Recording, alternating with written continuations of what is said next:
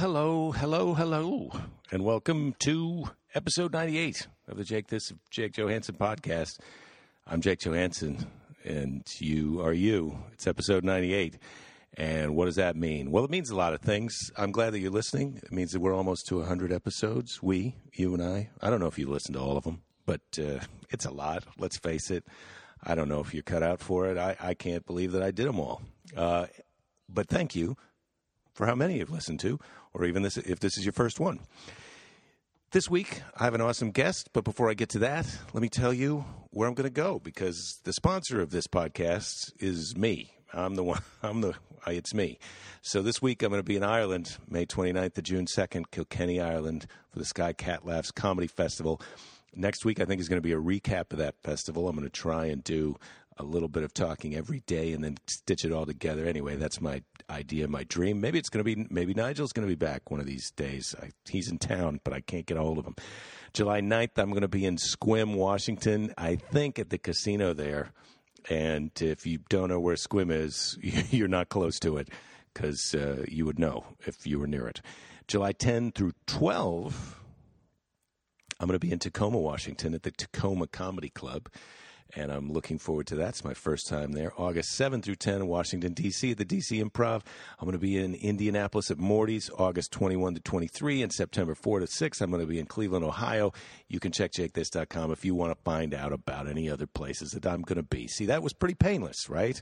Those were my plugs. That was the sponsor, and now it's time for the episode. So this week, my guest is George Chaney. Now, who is George Chaney? You might be asking, or maybe you are George Chaney. Hey, George, thanks for listening to the show. So, um, I go to New Orleans every year for the Jazz and Heritage Festival. This year, I think, was my 20th year, give or well, it's at least 20. And uh, one year, a few years ago, you know, it's probably six years ago or more now, but it, it's you lose track of time. I, I've been going down there a long time, and I'm at a backyard party of one of my friends down in New Orleans, and I see this guy is kind of looking at me, and I'm wondering, do I know that guy? And uh, let me tell you a little bit about George. He has the best dreadlocks of anyone that I personally know. Uh, and I was thinking, do I know that guy? I, I, would remember that guy if I knew that guy. And then he comes up to me and he says, Hey, are you Jake Johansson? And I said, Yeah. And he knew me because he was a fan of my comedy. And so we got to talking. He lives down there. He explained to me his name. At the time, he had the same first name as the president, George, huh? and then he had the same last name as the vice president, Cheney. Remember those guys? Well, George Chaney is very different than those two guys whose names he used to explain himself to me so that I would never forget his name. But George is a great guy. He works in the public defender's office in New Orleans. Not only does he have the best dreadlocks of any person that I know. Not maybe not of any person out there, but there he's got some pretty awesome hair. We're about the same age. He works in the public defender's office in New Orleans, and he has got a great positive energy and I feel like I was talking about last week or the week before about you know we're all in this together and we really got to kind of think of it that way and that's one of the things that I always feel when I'm down in New Orleans I really feel like I'm I'm part of something with these people who all have their priorities right. Look, it's about being nice to each other. It's about us being all on the same team. It's about us enjoying our lives. We're not going to be here for a long time. So eat, let's eat something delicious. Let's go hear some good music and let's not miss a chance to dance and have a good time. And whenever I see George, uh, it's just it's just a pleasure because he's smiling. He's telling me about something that I didn't know, or we're both talking about something we're going to go see or do together. I'm a comedian, he's an attorney, and together we had a conversation in his office, which I had never visited, uh, down in New Orleans. And we talked a little bit about how we're all on the same team. I'll be honest with you, it got a little bit, uh, you know, we might have been covering some socialistic, socialism kind of talk at the beginning with the healthcare and whatnot. But I, I think we're both coming from a place of really trying to figure out how how how to be nicer to each other and how to make the world a better place. Anyway, it was a pleasure to talk to him. I have listened to this conversation again, and I have to say it made me feel good listening all over again. So I hope that you enjoy it. And uh, why don't we just get on with it? I mean, I could go on and on and tell you about what it's going to be like when you're listening to it, but why don't you listen to it and see if it's like what you think I said it was going to be like? And then I'll talk to you again at the end. All right? Hang in there. Here we go. Is it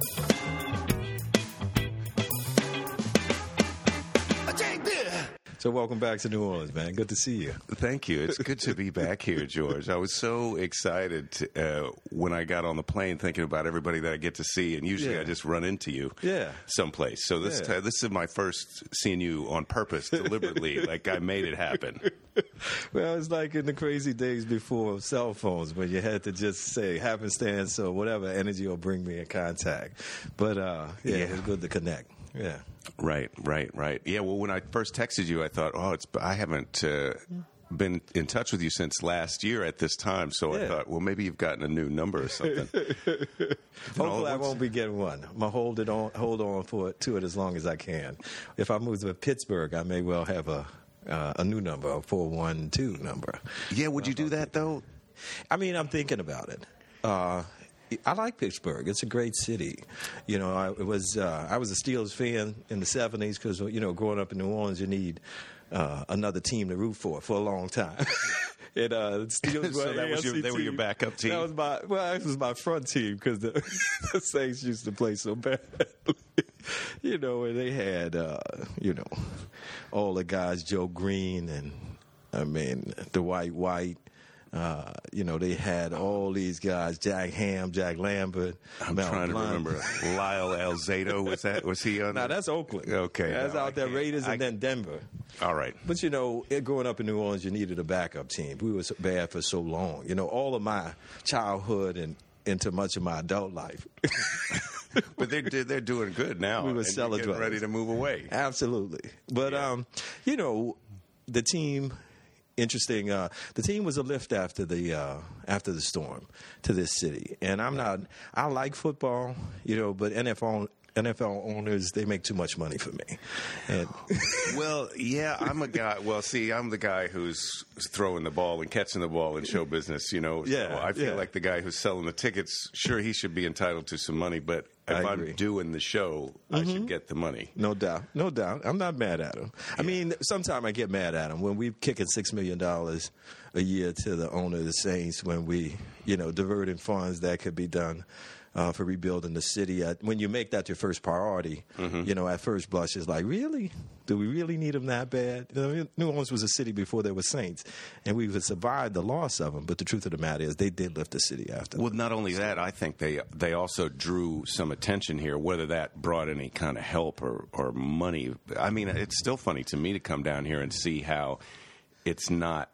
You know, if this was New York City, mm-hmm. everybody says they would have fixed it right away. That's right. And now I come. I've been coming down here every year. Eight since- years, nine years. Yeah, now? well, so twenty years. twenty years. okay. Yeah. So well, you saw before and after. Right, Yeah. right, right. And so it just how long it's taking to get it back and how it's kind of just being done by people with their own money as opposed to there's nobody helping. Mm-hmm. Yeah. It doesn't it doesn't look that way anymore. Yeah. Well, it trickled down, and you know how trickle down goes. Then with all the money, get most of the money at the top, and they fix their stuff up, and then the poorest people have to scrap and scrape, and that's happened here. There's segments of the city that still struggle because the people had the least amount of insurance, the least amount of resources, And so they had to, you know, go through processes like Road Home, which really left people on the road. you know. Yeah, well, I don't. I'm not even familiar with. I've heard of that one, but I, I don't know how it works. It on a day. I feel like any time where you got to fill out a form and wait for somebody to decide. Yeah. It was supposed trouble. to be uh, the means and the method for people to uh, rehabilitate. Rehabilitate their homes, put them back in order, that sort of stuff. But the truth of the matter is, a lot of people got left out, uh, and people tried to go through the process, and the process had some real hurdles for them. And so some were able to navigate it, and some were less able. Yeah, well, I can't even get my health insurance to work right. So. Did you sign up? Were you part of the eight million? I went to try and sign up, but uh, the lady. So I called up the lady. My wife is going back to school, so she's got insurance through uh, the university. Yeah. So we're part. You know. Yeah. I, at 50 something years of age, I'm taking advantage of the insurance that they give to college students. Been there, done that. Yeah. And then um, It's a crazy she- thing. So, so the the person, the agent that I talked to about signing up for the government plan said, "Look, you should just stay with what you've got until it." It's done in. Um, I think it, that'll be in September, and then there'll be a new ed- eligibility to sign up, and that's when I'm gonna. That's when I'm gonna start. Yeah. Hopefully, some of the kinks will be worked out because it seems like it's going to cost some money. I think they're working it out, but the truth of the matter is, uh, uh, a country like ours, wh- why the fight about keeping people insured or having people with access to insurance? You know? Oh well, that's that's what got me. Is like, look, you're part of the federal government. I oh, I'm happy. but I couldn't understand how they're going to put the government on strike in order to keep people from getting health care. Mm-hmm. It's a mess.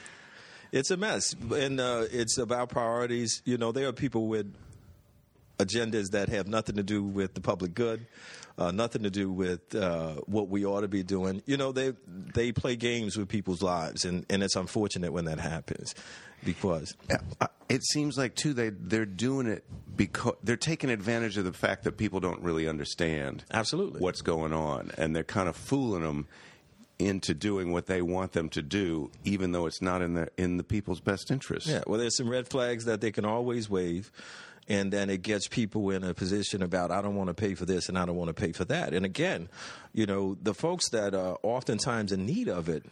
Uh, Sometimes they can be hoodwinked into thinking, you know what, this is going to cost me. You you don't have the means, the ability to get it yourself, and there's a system in place to help you to get something that's critical. You know, if you're talking about a quality of life and the ability to address things, why would you not be for that? Well, know? yeah, well, that's how I feel about it. I th- and I think a lot of people don't even understand the idea of insurance. When you hear them talking about, like, why should I have to pay for this when I don't need that? And it's like, well, insurance is we're all going to pool our money together. The law of large numbers. Right. That's what I learned when I was in college. But it's a, it. The whole idea of insurance is Yeah. socialism, sort of. So it's whether you're going to have a capitalistic entity in charge Yeah. of distributing the money and taking profit off the top, or you're going to put the government in charge. No, whichever choice you make, Yeah. it is what it is. We're pooling our money together. So if we spend more on medical care than we took in on our premiums, then we're going to have to raise our premiums. and it's a winning game at the end of the day. The insurance companies, uh, they had their say, but they understand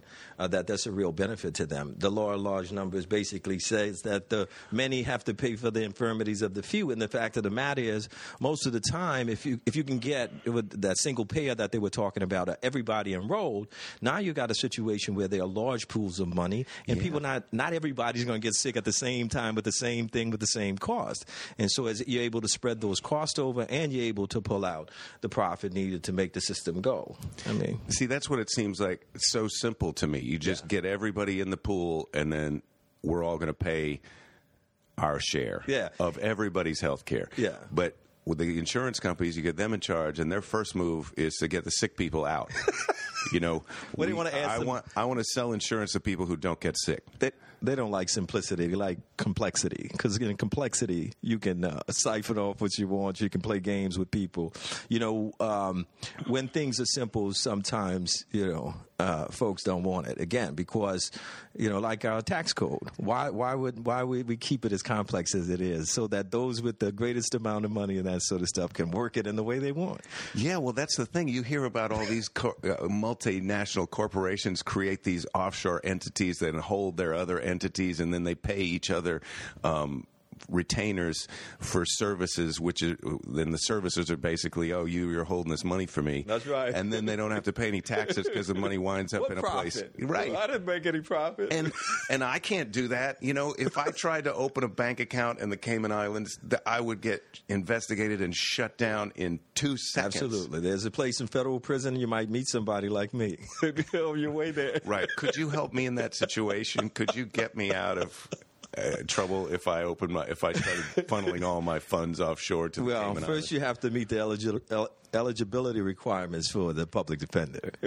I've always wondered. Well, now we're talking about your job, job, Yeah. but uh, I've always wondered about that. When you see that on TV, you know, if you can't afford an attorney, one will be appointed Yeah. for you, and so that is you. That is, I'm one of them, and there are what 90 districts around the country, and I mean, offices big and small. Our office is fairly small, probably six lawyers now, uh, shrunk from about nine before the storm, a part of the sequestration, our gift from sequestration. Uh, but offices that are significantly larger than us, and very good offices, I have to say. But that doesn't seem like a lot of lawyers. Six in is that just New Orleans? It's 13 parishes, including uh, Orleans Parish, which New Orleans is in. It's a good amount of uh, land to cover and a good amount of people to cover. But so everyone who needs a public defender is working off of a pool of six people. Not necessarily. We also have a conflicts panel. There are instances where our office can't represent one person because we've represented somebody previously, or it's a conspiracy and there are multiple people. We have a panel of other lawyers, uh, upwards of a hundred on our conflicts panel, and they are sometimes, if we can't handle it, if we don't have the capacity, they go to the Criminal Justice Act panel. I see it. So that's Yeah. like an outsource. It's out, yeah, it's supplemental. Yeah, yeah. that's right. But we do the lion's share of Mm-hmm. the work that comes through, and uh, it's it's it's got it's getting to be more of a challenge. We're down, like I said, uh, three lawyers, and the work doesn't stop. In fact, the work is starting to tick up, and so then that starts to present pressures and challenges.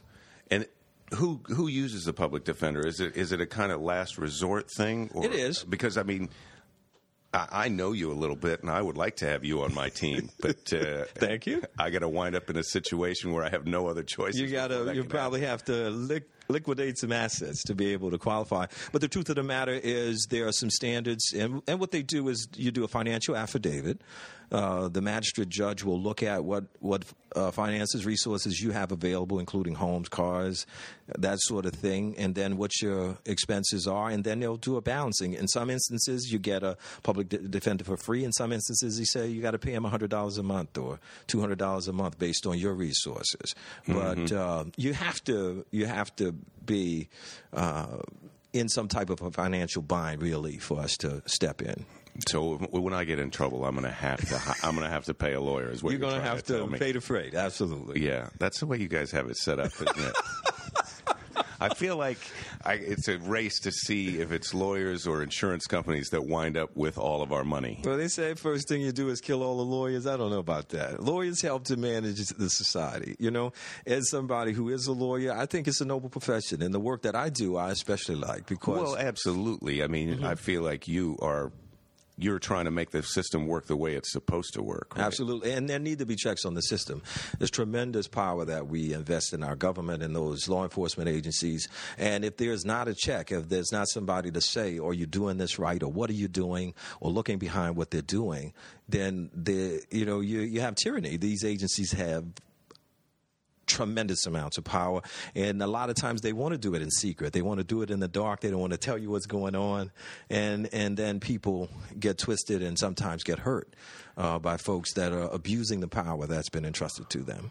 Well, it's the criminal justice system as opposed to that the other the the Civil. thing the, yeah the thing the way the thing that the corporations are kind of gaming and playing and making inserting complexity into so that they can always loophole around and Mm-hmm. you can't even figure it out when you're watching CNN like I don't I can't tell who is the bad guy anymore sometimes Well, the first thing you do is you create a language. You know, one of the first things you do whenever you're going into a profession is you got to learn the language of the profession. And sometimes the language is to make things clearer. Uh-huh. But other times the, the language is so that those that are listening in don't really know what you're talking about and they need somebody to translate. So in some respects, that's what I do. I help people translate, negotiate the system. You know, I've learned the language. Uh, you know, Uh-huh. not all the language. I, I did civil law, but it is about money. And uh, while I understand the use of money as a tool, I've never really loved money like some people I know. yeah, yeah. I feel like well, that, they they've done those studies where they they found that once you get over that basic needs plus a little more Yeah, level, yeah. you don't really get happier. That's right. You know. That's right. And, but a lot of people don't believe that. They believe if hundred dollars will make you happy, then a, you know, a million dollars will make you ecstatic. And oftentimes, would, would the rappers say more money, more problems? yeah, well, especially right. when you don't pay the tax. Man. I do, I, am not a, I'm not super familiar with rap, but I do know that one. I think I think uh, if you're familiar with uh, Willie Nelson, he learned that lesson too. We've had a number of entertainers. Well, Wayne Newton, uh, you know, that's tax problems, right? Yeah, they got yeah, in trouble with it. Yeah. well, that's always funny because because that is just trying to squeeze that extra money. Look, you're already rich. Just pay the tax guy. Just pay a guy to pay the tax guy. But I think sometimes it's a matter of like I don't know Wesley Snipes and how he got into his situation, but it seemed like he just wound up listening to the wrong guy Absolutely. who told him a good story Mm-hmm. that he believed Yeah. that he didn't have to pay his taxes for whatever kind of silly science lies. fiction. Yeah. And sometimes it is. You know, even in the work that I do, one of the things you confront with people is sometimes they want you to tell them what they want to hear. I'm in the practice of telling them what they need to know. I, you know, I, I tell you know I'm a problem solver at at the end, and we need to diagnose the problem. We need to know the you know the the length of the problem, the depth of the problem, and then we can then say, well, these are the options or opportunities. Mm-hmm. But if you start with a misdiagnosis, if you start with you know faking it, in the end, you're gonna suffer. Well, like a specific example of what you're talking about would, would be. Can can you kind of? I'm trying to think if I Well, understand I mean, what you're you saying. you have a client that comes in, uh, or you meet a client and you're talking with them about what's going on. Well, one of the first things they're going to do sometimes is, you know, they're going to put a happy face on what's going on, or they're going to try to mislead you. I mean, you don't meet somebody and say, you know what, uh, you know, I beat my wife, uh, cheat on my taxes, uh, you know, I go to church uh, and steal from the box and that sort of. I mean, people don't tell you, and I'm not talking about my clients uh, do those things, all those things. They do some of those things, but as a practical matter, when you first meet somebody, you want to put on a happy face. You want to, you know, Right, your right. representative meets them. And then uh, we got to get down to the point where you're telling me what's going on. Uh, you know, if you're shading it or telling, misrepresenting what's happening and that sort of stuff, and I start to go down the road in terms of trying to defend you or help you or that sort of stuff, and you're misleading me, uh, then there'll be points that I come to obstacles. There'll be points where there's nothing there. There'll be points when it's crystal clear that you're not giving me what I need to know. Right, right. And it begins to slow what I can do in terms of helping to solve and resolve the problem with you. It can Mm-hmm. undermine in a great degree my effectiveness. And so, you know, one of the key things is to build rapport with clients, is to make them understand that I'm here to help you. There's a reason why I have the privilege that what you say to me is protected. There's a reason why uh, I have a duty of confidentiality and those things, so that you know. uh, In some, I have a juris doctor, so it's like a doctor sometimes. You Right, can't, right. you know, tell him, you know. You you can't go in the doctor and he say, "What's wrong?" Oh, nothing's wrong, doc. I'm feeling great. But why are you here? but when they but when they ask you how much you drink, you don't tell them the exact amount. You always Not- take not a couple of drinks off. You yeah, shave a little bit off. when they do the X-ray, your liver. yeah. I don't know what happened to that thing. well, you know, it might have been. It might have been a rough night that I didn't remember. Yeah. Is it is it rewarding be, working for the public defender's office, or is it can it be? It seems like it could get depressing. it, there are rewards and there are challenges, just like anything. One of the rewards is you can have real impact in people's lives. Uh, what's at risk with most of my clients is their freedom. And if and if I can help them to navigate the system and negotiate and, and, and go through the process, uh, we can lessen the impact on their freedoms. Time in jail or no time in jail, probation, those types of things. And there are people that need the help that I provide and a lot of times, you know, it's impactful in their lives. So that's the reward. The challenge is, you know, standing next to somebody who's who's about to get 30 years or gets 30 years of life. Oh, man. You know, it it it is a hit to your spirit in some respects. You know, you I mean, I got weak in the knees. Yeah, the you first time somebody got a life sentence, you know? You and I was that. going home that day. It's like a magnetic field, you know, where you can feel it. You it's not happening to you, but you can feel it. if Oh. all the world is energy, if all of uh, what's going on is electrical energy or some type of energy, there's energy that comes to you. Even when, when, when it's directed at your client, you know, it's uh, there's a field of Yeah, yeah, yeah. Well, you're talking about something that you can feel. So it's no it's doubt. this is not a, a science fiction kind of fantasy thing. Real. You know, it is uh, something you feel in the pit of your gut. It's something you can feel in your knees or your head. Uh, I mean, it can give you headaches. And you know, when I mean, there are times when the person that you're representing, you feel like is getting a raw, raw deal, and the options and opportunities available to that person are very limited. And so now, you know, is is you're negotiating. All right, they want to take your your hand, uh, but we can give them three fingers. You know, they want to take your arm, but we can give them, you know, uh, your hand and up to your elbow. You know, Oh, and I you're mean, and you're in that situation because of the economic. The, the, you can't devote enough time to really. There's some economics. There are, there's a power dynamic. The the prosecutor has discretion and holds a lot of the power. You know, and, and sometimes you know they are worse than Shylock. They don't just want a pound of flesh; they want a pint of blood too. You know. when the idea is they're going as hard for what getting the maximum penalty, they're not. Their job in their mind is to get that, not to see justice served. The judge is the person who is the sole Mm-hmm. person who's deciding that. Yeah, not every prosecutor. There's a spectrum, just like everything else. There are people that are what they call true believers. You know, the idea that everybody that that is charged did it, and and that you need to get the maximum amount of uh, whatever from them. There are people that understand that all of us human beings are frail and we have problems. Sometimes we don't meet the standard, and then what they're trying to do, there's some some are working toward trying to create some create some type of justice because justice isn't just you know the law can be a blunt instrument. You know, uh, we we've seen it. You know, there were times when the people that look like me had to sit on the back of the be- bus. It was the law. You know, Yeah, and then we yeah, have yeah. challenges to the law, and we begin to move the law in the direction of justice. Uh, that this is not right. That we need to reform. We need to do something better. And so, you know, we have to move our system. And again, uh, on many fronts. And I'm on, you know, I'm on the front line sometimes, and and I and I'm fit to fight. I like, you know, I have the temperament for it and that sort of stuff. But there are some setbacks, and and then sometimes there's an emotional toll. I can't, you know, get up and fight a battle for somebody, you know, come back with a what would be considered a loss and not have it impact me. At that Yeah. point, if I can just do that, like people say you can't get too involved. Well, my dad taught me a long time ago if if if people uh, he he would say uh, people don't care how much you know until they know how much you care because if you don't care, you won't use what you know to help them anyway. and so it's something that I've tried to do in my practice in my life is is is demonstrate that I care. I'm here for a purpose and it's service. You know, this is a real service to people, and if I do it in the right way, I'm gonna be able to help them. And in the process, I get my paycheck, but I also get the other benefit of having been able to help somebody, and that's a great. Great thing for human beings to be able to help other human beings. Yeah, yeah. It, I'm sure it's a rewarding. You know, is, and I mean, and that's a world I think that I'd want to live in. It's, and I know it's because of what you just said. It's a world you want to live in. We all got to kind of be who who we want to be dealing with. we are brothers keepers. You know what I do, and we have to understand that our eh, that our uh, actions, uh, uh, the things we do and say, and how we move in the world have impact on the people. We don't live in a world by ourselves, and a lot of people act like they do.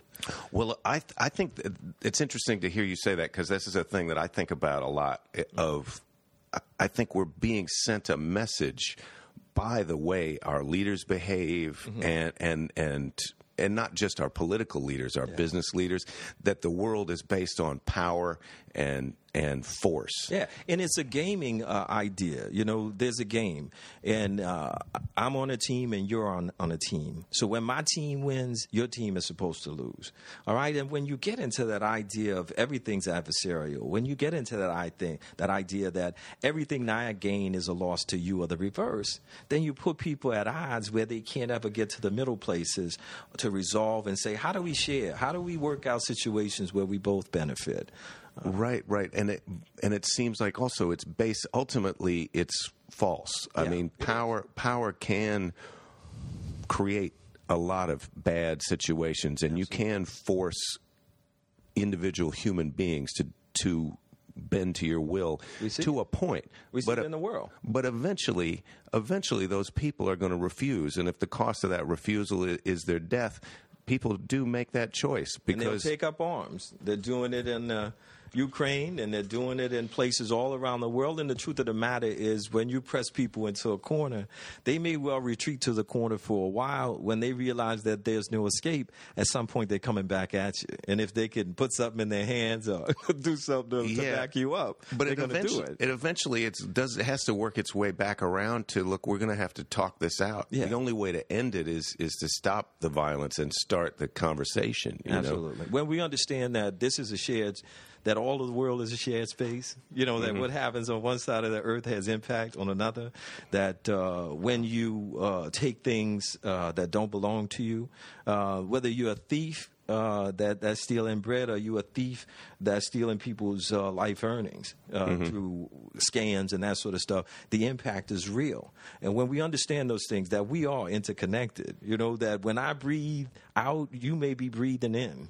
You know, and that sort of stuff. And we got to understand that we're dependent in, in very real ways, are interdependent, and that and that there is. You know, if you start from the idea that there's not enough then we're going to be like rats or crabs clamoring for what there is. Mm-hmm. When you start from the idea that, that there is enough, that scarcity is, is a creation and a false creation, then people can start to work to say, how do we divide up this pie that we have? Or how do we share what we have? And how do we make sure? But then you get to people talking about socialism again because they want a bigger piece of the pie. And then, you know, they were saying, all right, we're going to take three quarters of the pie, and the rest of y'all can fight for this. Well, but Other then quarter. you then you read about. Did you see that statistic? I first heard it a couple of maybe a week or two ago. About eighty five families have more wealth than three and a half billion. The bottom three and a half billion. So half of the people on Earth Mm-hmm. combined, their wealth is equal to what these eighty five families have. And, and those 85 families believe that they've earned it. They believe that they have a, a clear claim to it. They believe that these other people don't have it, but sometimes because they're not as smart as us or they don't work as hard as us. And it's, I get I get how they could believe that, but just realistically, honestly, can mm-hmm. can you, how can they sit down? Like you don't have to get a gun or argue with me or fight with me about it. Just mm-hmm. I'm just saying in your heart, person who has all that money, how can you really believe that that's your share? How can you really look at these people when you when you talk about the that bottom three and a half billion? There's some of those people are just so have nothing. They got the clothes that they got on and not and not enough food. Like they're losing weight Mm-hmm. from not having enough food, and you feel like you got you got a boat store that you you got a boat that you haven't even seen in your life.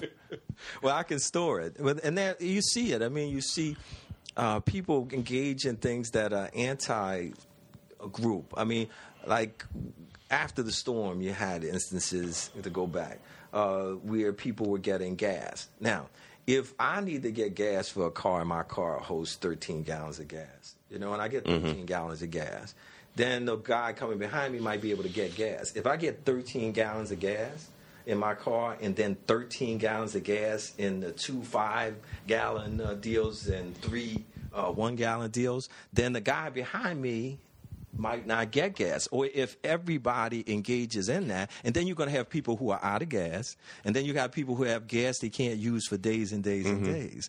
You know, and it's that theory. How much air can you breathe? How much water can you drink? How much food can you eat? You know? I guess what I'm saying though is I feel like the solution to that problem that you just had is mm. With that guy that mm-hmm. he's got to realize look I don't need to fill up these cans. And the solution that we're going on after a lot of times in the world is we we got to hire a guy with a gun to make sure that that guy doesn't take too much gas. And it's just like that that's a way to kind of make f- to force it to happen. But if you can get everybody to understand and believe that we're in this together then you don't need that element of force And that's a higher level thinking because if you got the idea that anything I can buy, I can have, then you're gonna say, you know what, I'm gonna buy this and store it. I'm gonna stack it, you know, and that's it. If you don't, and and they have people that have the idea that anything that you can't buy. You shouldn't have food, clothing, shelter, health care, and you know there it, it is. As I'm willing to uh, have less so that more can have. And you know, when we're dealing with the people that we perceive to be in our clan and our tribe on our team, we, we may engage in that behavior a little bit better. But once we make somebody the other, then it's easier to say, you know, it's okay if I have more and you don't have any. because they're not me. That's it. You're not me. You don't look like me. You don't think like me. Uh, and sometimes at the heart of it is an idea that I'm superior to you. You know, I Yeah, should yeah. have more than you. I'm smarter than you. I'm better looking. I got more money. People Yeah. like me. Yeah. Well, so when you talk about having having less so other people can have Yeah. more, how how I mean I understand that being a public defender is absolutely you're not Yeah. working you're not making the maximum money at the job based on the skills that you have. Absolutely Right. not. And uh, when I was in private practice, I made more money. But the truth of the matter is, oftentimes the challenge was you get somebody that really needs your help. And they don't have the resources to give it. And what are you going to do? Ransom it to them? Your grandmother has to sell her house.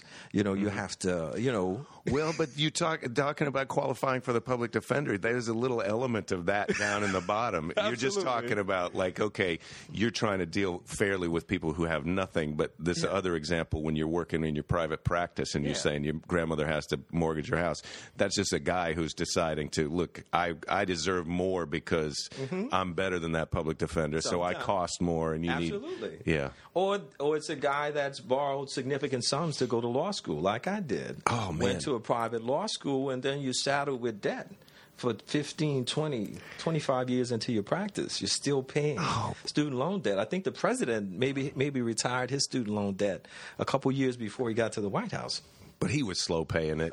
He was working some kind of he was working some kind of interest rate angle. He could have paid it off sooner. I mean, I know he had some book money that he could have thro- he could have thrown at that student loan debt. I think that's when he got his advance. He, he got it. Let me clear this. Uh, Oh man! So your student debt is all paid off it's not. for real? It's not. And I'm 23 years out of law school. And uh, You and well, I are the same age, man. That's How- it. Your I'm- student loan is not paid off. Well, I wasn't slow paying it. I paid it and paid it, and Right. then there were times when I couldn't pay it. Yeah. So I had to get it deferred, and there were times when I went in default and then came out of default. Oh, I mean, it's a struggle. I mean, No, I hear you. I is believe it's a real thing. It's That is just slavery at the end of the day. And, you know, the idea at the beginning of this thing was, you know, I'll borrow the money and then I'm going to make all this money and I'm going to be able to retire this debt. But when you come out, the opportunities sometimes aren't what they were sold to you as. I mean, there's mm-hmm. been a whole discussion with people suing law schools, and it was in the news for a time. But the next crisis in our country may well be the student loan debt crisis, as the as people who have mortgaged their futures realize they can't pay those mortgages either, not the mortgage that they have. on the right. Yeah, when you can't walk away from the student Yeah. loan debt, you can walk away from your house. Absolutely, you could go through bankruptcy, and, and who who said you can't liquidate student loan debt? The banks. Yeah, right. They made up the rule. Yeah, no, you can't do that. Yeah, put this in there. And so at the end of the day, and then what they what they then do is say, well, you must be a leech. You know, if you, how do you how do you get a law degree twenty plus years ago and you haven't paid? your- You must be a leech. Yeah, I had two children that I had to take care of. I grew up. Uh, my mother didn't complete high school, so they didn't have the resources just to say, "His son go to law school. We, we, this is on us." Right. So I borrowed heavily. I came out of college. I had some scholarships in that. I didn't have a much debt out of college, but law school, my family didn't have the resource, and I didn't have the money banked, so I had to borrow it.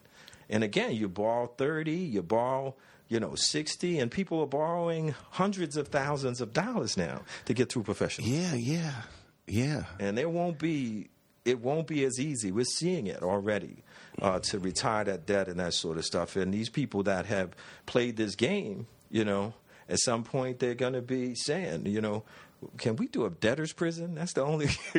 Well, when you say the people who's, who are playing this game, my first thought was you were talking about the students who had borrowed the money. No. but the fact is, the people who, this this is created by people, but it's bankers and and. Uh, tricky lawyer legal they create a framework where they can they they had to see this coming we're just hearing about it in the news now Oh, no, but they had to see this coming Well, they know, and know? absolutely, the numbers don't work out. You know, and you you have people borrowing uh, large sums of money on you know uh, projected income. You know, you know, you, you, a lawyer is going to be able to Mm-hmm. be able to command this. Well, you know, like every profession, those at the top of the game in the lawyer's profession make hundreds of millions of, dollars a year. Right. Those at the bottom may make minimum wage. because they can't even practice law because they don't have the resource to set themselves up. And, if, hmm. and if they do it, they're doing it on the margin. So they really can't. They're bar- they're borrowing to set up their business when they've already Everything. borrowed to get their degree. Exactly. And then so that's what you're talking about when you say debt is slavery. You're That's talking right. about you're in a situation where you're not free to choose to do what you want to do because Absolutely. Mm-hmm. you have to serve that debt. Yeah, and one of the things that has happened since I've been here is since I'm doing what they call public interest law, I'm gonna. I plan to get some loan forgiveness and hopefully to be able to knock this thing out uh, in the years to come. You know, uh, but the challenge has been, you know, being able to kind of keep all the balls in the air, feed the family, uh, make provision for all these things, and then retirement. That was another reason why I came in here. Uh, I came on board. I was already past forty, and I had maybe thirty thousand dollars saved for retirement. You know, and then yeah. you know the real thing is when they, you know, when I was in private practice, they said uh, that a private practitioner's uh, retirement party is a funeral. You know, and I, I Well, I got a bad feeling that that's going to be my retirement party too, but but I'm okay with it as a Hey. as a artist or a comedian and musician. You know, you hope that you'll be able to do your thing. Yeah. Forever, you know, it. until you until you're Yeah. done doing it, everything. Yeah, if as long as I can be effective at this, I want to do it. And the truth of the matter is, if I if I could give my it, the public defender allows me in some respects to give my services to people. Somebody's paying for it; they're not paying for it, uh, but I'm able to then. Without the pressures of has this person paid me what I think they should or that sort of stuff, Right. I can serve them without that block in my head, and I like that. And I and I thought even if I left this or when I left this place, I would still make myself available to people in community to to help them to solve and resolve problems uh, that they can't solve or resolve themselves. And do it at a reduced rate, uh, and some just give it away because I know people need it. You know, Yeah, yeah. and it's freeing in some respects when you can give somebody something that they need. Again, as human beings, it is a good thing. Well, I think that that's the other that's the other side of that. Having all that wealth and all that, uh, you know, when you're in that top 85 families or you're in the top one percent, you know, you're always afraid and holding on to. You know, rich people are afraid of losing their money, and pretty people are afraid of losing their looks. you know, hey, but you know, in the end, we know that. yeah. Looks of money can, you know, extend your stay in time when it's Right. time to go. You know, and that's it. Uh, beautiful people. There is a beauty premium. I've tried to exploit it when I can. yeah, no, I, the truth of the matter you're a pretty man. that time time uh, exacts its price on all of us, you know. Mhm. Well, there is always, uh, well, almost always someone older who thinks you're hot. Yeah, well, and that's it. And you gotta you're- grow up, you know? You're a young hottie to somebody. Absolutely. Yeah. you- so you got to work the numbers in your favor, you know. But Right. uh, the truth of the matter is, I in this process, you know, I have tried to those golden rules that are in all of, if you're talking about faith or just that kind of karma thing of, you know, give out what you want back. You know, if Yeah, you if yeah. you if you if you giving people love, you're more likely to get love uh, back. If you're giving people the things they need, they're likely to reciprocate. You know, if you're giving people a smile, you're likely to get a smile. You know, and that's what sometimes what we forget is the only person we can control in the equation is our own selves, and sometimes we don't do that very well. Well, I got sent that message though when I was a kid Yeah. from my parents Oh, and my family, and and you know, not that I'm a church person, but Yeah. we went to church when I was a kid, and that was a message that was out there, and it was, and I really think that it's true that you know you give what you, you get what you give, and, no and the golden rule, but I don't hear. I don't hear that out there as a as a here's some wisdom for you that I'm telling you. I don't hear people saying that. I hear Well, people the- now saying, "No, you got to get it. You got to take it. If Yeah. they're not, if they don't catch you, you didn't do it." Greed You is know? good. You know, greed is good. The people take the, you know, the uh, Michael Douglas character in uh, Hmm. Wall Street. You know, uh, that uh, greed is good, and and if you if you didn't get it, you weren't, you know, if you didn't steal it or whatever, you weren't working hard enough to get it. But the, in the end, that's not that's not something that's going to work for you. And if you get out there and give people the value for what they give to you, if you get out there and work a certain way, it's been my experience that that it comes back to you. Unfortunately, people have that other thing that him that with the gold rules. You know. Well, there are people who then take advantage who they realize, oh, this guy is given. Yeah. So I'm going to just get on the other side of that and let him figure out yeah. that he made well, a there'll mistake. always be stealers. There'll always be exploiters. There'll Yeah. always be hustlers. But that that isn't the the main. You know, a lot of times people overestimate the, the number of people who will take from you. Um, and well, fear of that, fear of that is what is what uh, the government uses to drive all of our kind of anti-crime. Oh, no, don't give people health care. You got to worry about the takers. You yeah, know, it's somebody's that. going to get something they don't deserve. how many how many people are there really like that? But the truth you of the matter is, the takers are oftentimes those with the greatest resource because they're in a position to take. They got the first cut. And you look at even our Supreme Court, they're saying flood as much money as you want into our political system, right? With Oh, man. Cases one after the other that just basically says bring big dollars in and buy the people you want and give them their marching orders. And then, you know, what happens, happens. that those those two decisions that you're talking about. Well, I mean, I, I'm familiar with the the one where they said uh, money is speech, citizens, right? Yeah, yeah. And the one that was just recently decided. There was one decided in this term. It's escaping me right now, but it's the same thing. But your Um, maximum donation big could be yeah. You can you can flood the system. There, that's it. The first one, Citizens United, was money is speech, and why should we uh, curtail speech for those who have more money? Mm-hmm. But the idea is when money is like a loud voice. Uh, money Yeah. is like a loudspeaker, and it can shout down the voices of those with no money, or even squelch those voices. Yeah, yeah. Well, when when you read about or see on the news about those decisions, they're always acting like, "Well, we took a look at it, and this mm-hmm. is really the fairest way for us to decide something." But when you're talking about it now, and when I think about it, it seems like no, somebody got to those judges and told them this is what the money wants. Yeah, you know. Well, they picked them, you know, and to a great degree, they picked them, and they know going in what their agenda is. That that these are the folks that we are here to serve.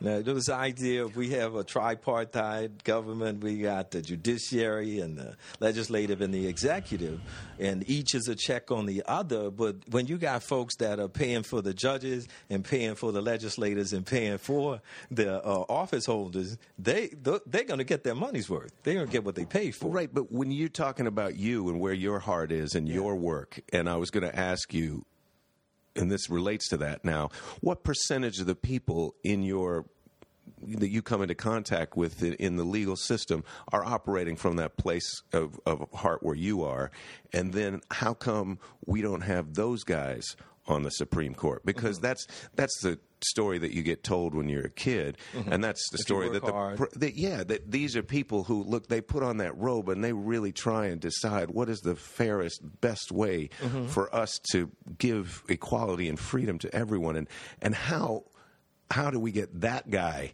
in the Supreme Court instead of the guy who's like, this is what they pay me to do. Yeah. Well, some of it is, you know, there are people, uh, the the public defender's office, people with people uh, populated with people that have that mindset, and they've made the sacrifices. Uh, and you have people that are in big firms that have the same spirit. Uh, the challenge is that those folks oftentimes are not at the controls, if I could use that term. And, you know, one of the things that they use to keep people out is what are the qualifiers? You know, what are your credentials? What do you merit it? You know, and the idea of merit oftentimes is what? What school did you go to? How much did money did you borrow to get your college degree? Like you can't afford it. I got it in my family, That's so right. I got the ped- I paid for the pedigree. I mean, uh, when Mitch uh, uh, uh, Romney, uh, when he was talking about, well, your parents just could set you up in business, you know? Yeah, yeah. people have that? when he said that, yeah. Uh, well, on. he got called out for that, but it was it was funny the way he said it, as if as Yeah, if 'cause like everybody yeah. has that. Yeah. Huh? Can't your dad write a check or your grand? I mean, didn't they set up a trust fund when you were born? I mean, didn't Mm-hmm. they put some money back? You know, Well, yeah, you were talking about yeah, yeah. but that thing of, and again, they got all these other qualifiers. When you're talking about uh, access to the to the executive branch, you're running for public offices and that sort of stuff. Most times, there's a cost to that. You know, when you're talking about running for a city election, here in the city of New Orleans, if you're going to run citywide and you don't have a half a million dollars, you're not even a serious candidate. So where are you going to get that money from unless you're personally wealthy or you're willing to tell folks, you know, I understand, I'm listening, and I'm going to make your will known. Give me the money. Give me Yeah. the money. Give me Yeah. the money. And that process is corrupting. I went through that process uh, uh, that some years when so? I was in my 40s. I um, I was looking at running for a judgeship, and then you know when you're trying to do the campaigning and all that sort of stuff, the people that you come into contact with, and when they reveal what their motivation is, it's scary, man. It's like, ooh. Oh, you everybody's all friendly, and then you Yeah. cash the check, and then they tell you yeah, what, you like, me. yeah, Well, they don't say you owe me. They just give you an, a, a, a, a wink of the eye, or you know. right. Yeah, you you, you know you owe me.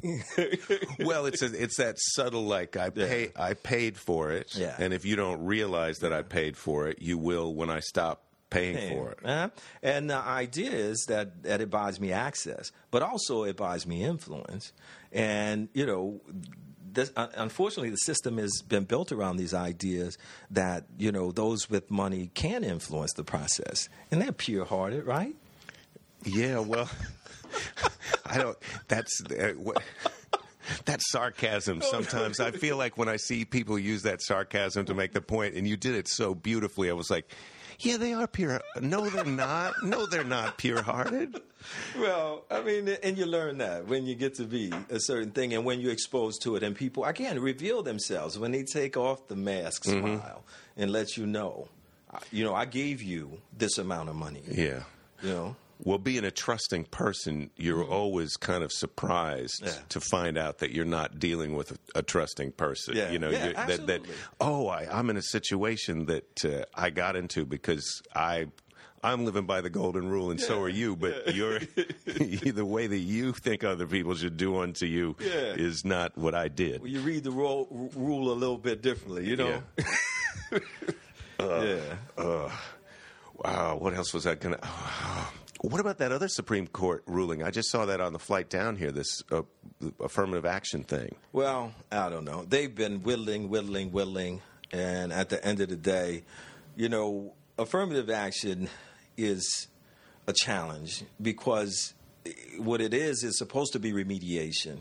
All right, and what happens is the folks that are now or believe that they're suffering the impact of it, they feel like I didn't do it. So why should I be burdened? Why should I? But but you know, when I think of it, I think of it in terms of a legacy. Um, if if I were to be able to get money, money, money during the course of my life and secure debt, debt, debt as a course of my life, and then uh, at on my deathbed, I gave my children all of the money and was able to absolve them of the debt. You know, now, you don't have to deal with uh-huh. the debt. You just take the money. You take the good and leave that debtor. Uh, you know, I'm going to take that to the grave with me. right? Yeah. But the truth of the matter is, since you benefit from the money, you have to deal with the debt too. And mm-hmm. so there is a sense of some things need to be done. But the challenge with affirmative action is that it is a trigger. It is one of those, you know, as they say, red flags in our society because it again starts with the idea that there's not enough. Right. And if, and if I give to you or if I do something to help you up, then there are other people who won't get. know? And then add the add the layers of race and some other things that are really, really uh, mi- minefields in our society and Yeah, just yeah. extremely hard. Well, I, when you were talking about the money and the debt thing, I was thinking like that's that's a real thing. Yeah. That's a literal thing, but it's also a metaphorical Oh, thing. absolutely. When you talk about, especially when you talk about uh, racism and Oh, yeah. slavery, because I feel like there's a lot of modern people in the world who feel like they're operating from a place of like I, I don't feel like I am a racist person, No. you know, Yeah. and so. I want the world to be merit based and fair, and it's and it, you don't even realize I think a lot of people in my position don't realize look, you're born with these advantages. You know, we're all, you know, white people are sort of all Mitt Romney in the sense that like we we get to be free to be white people. That's right. You know, we we aren't just we aren't coming from this legacy of of slavery and Deprivation and deprivation. And so we we but we don't feel the advantage because mm-hmm. it's just like we we take it for granted. What? What? Just what are you just like talking about? I didn't get anything. I kept, you know, bootstraps. I came up, you know, I, I worked hard and I was smarter and I worked more hours. And yeah, there's some of that in there, but there's some things that came to you that you don't even there. understand that That's you right. came. I mean, and the fact is, all Americans, black, Yeah. white, whatever, Hispanic, we all are born with that advantage. Mm-hmm. Absolutely. and we take that for granted. I mean, we ever people like to say, "Oh, America is the best country," and there there are a lot of people who, who want to come here.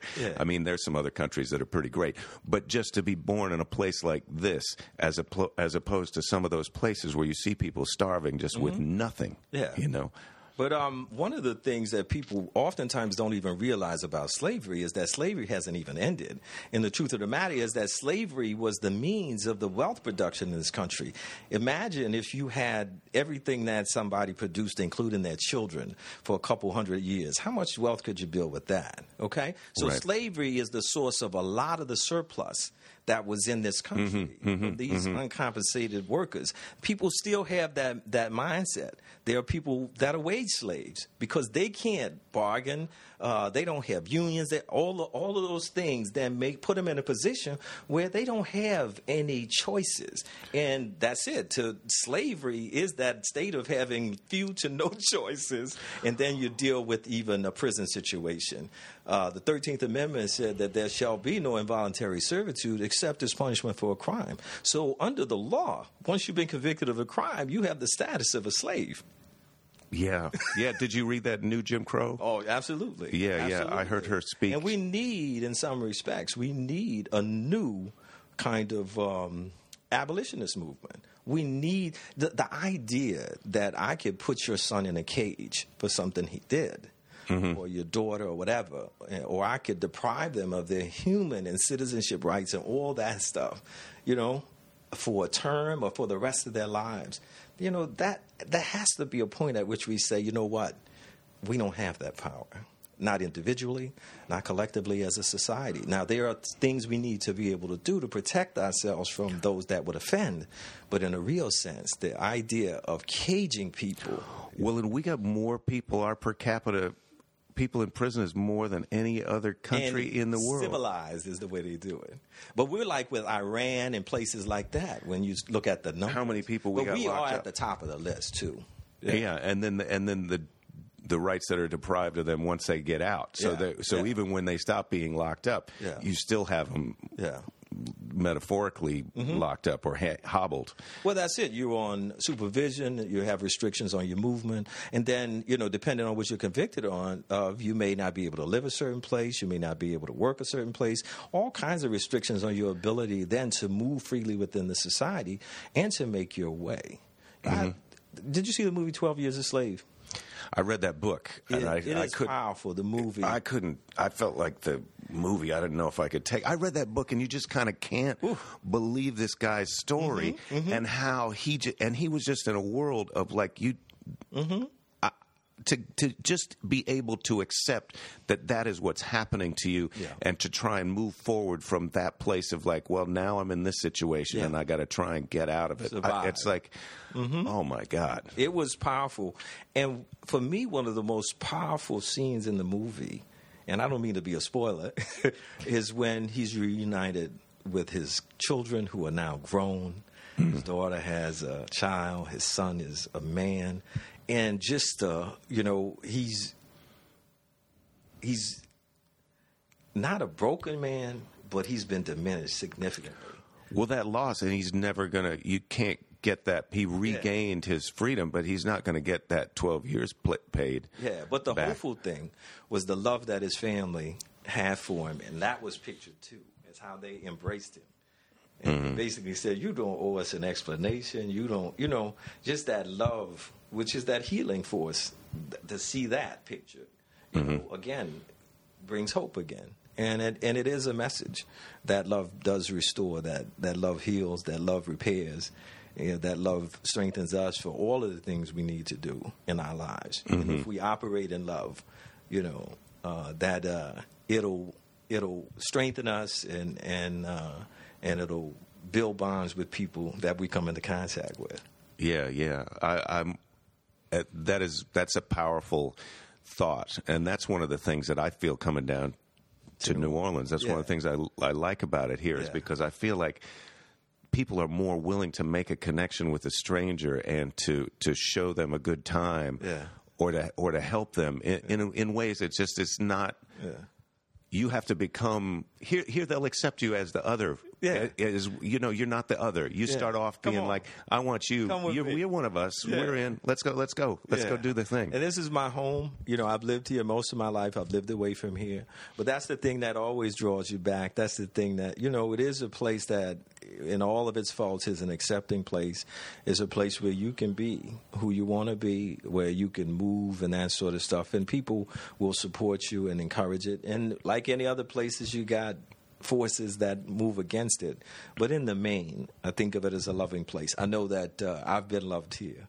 Yeah. I have loved here, and I've you know tried to spread my love through the service I do, through the relationships I've Mm-hmm. built, and that sort of stuff. And uh, and I like the city. I love the city. You know, Yeah. I try to get people to come because I think if they spend time here with people and all the things that we have to offer, they'll come to love the city too. Well, it's funny because I always, I'm always hoping that what's going on here is going to spread to the rest of the country. But I kind of sometimes, since Katrina, sometimes I feel like, hey, there's more honking horns and Yeah. cutting people off and traffic going on here now Yeah. than was before. It's like, oh, I hope it's not t- going the wrong direction. But Well, you got an influx of people from different places, and you know, people come from a place and they bring the energy of that place with them.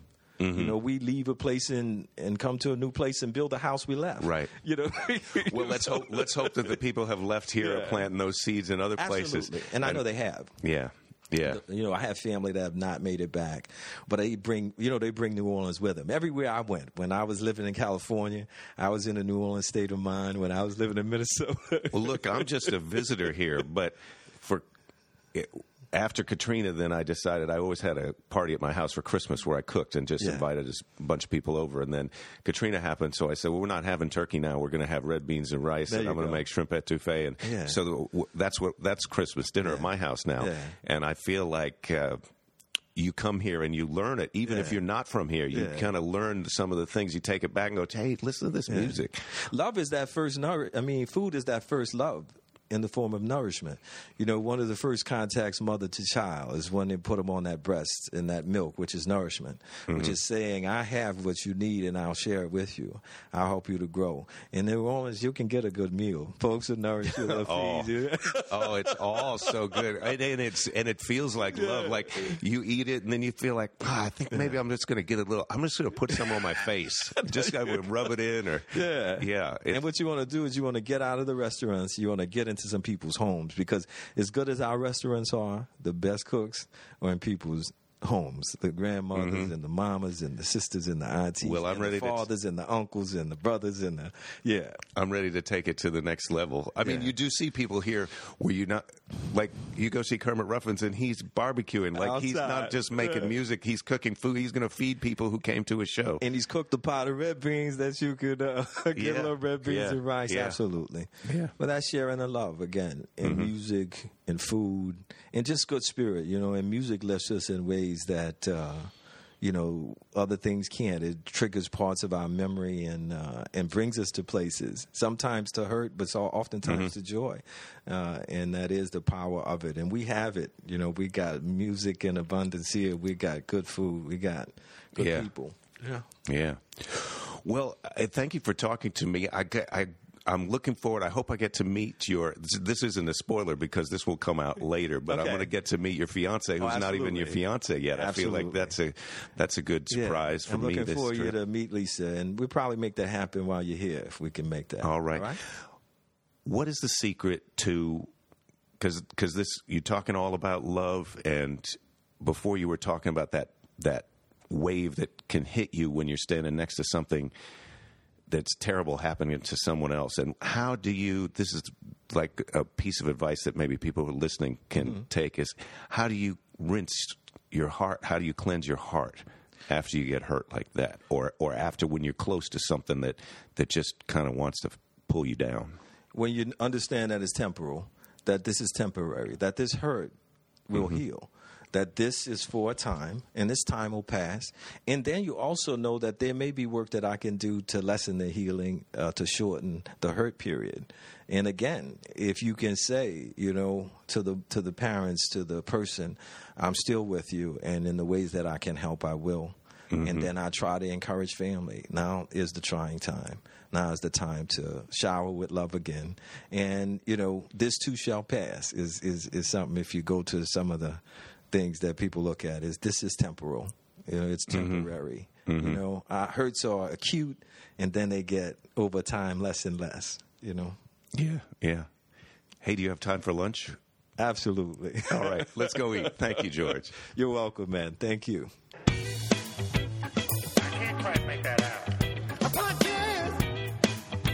you said take this. I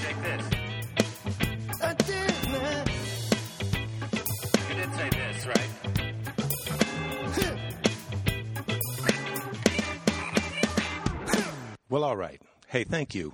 Thank you for listening. And hey, George Chaney, thank you for being on my show. It is always a pleasure to talk to George. In fact, I'm going to call him up and talk to him as soon as I'm done doing this at the end of the show to tell him what a pleasure it was to listen to that conversation again.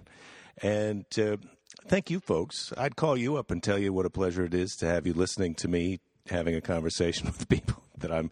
But you know, then that that starts to get ridiculous. Who's we don't have neither one of us have the time to make or receive those calls. But I look forward to the next time I will see all of you at the nightclub. Meanwhile, don't forget to don't give up. There'll be plenty of time to give up later, but you can procrastinate that almost till the very, very last minute. Enjoy yourselves, and I will be back next week with episode 99. It's a little hard for even me to believe that, you know, it's one step at a time. And uh, eventually, episode 99 rolls around, and it's almost time for that. And, uh, and you helped. Thank you. Thank you, thank you, and I will. Um, I will talk to you soon. I'm going to talk to you soon. It's less than a week, right? Because however long it took you to listen to this, the next one's going to be out less than a week from now. So uh, that's a good feeling. It's a good feeling to me. It's a good feeling to me. I hope it's a good feeling to you. Feel yourself right now. How's that feel? Pretty good? I'm doing the same thing. Mm, super naughty. Talk to you later.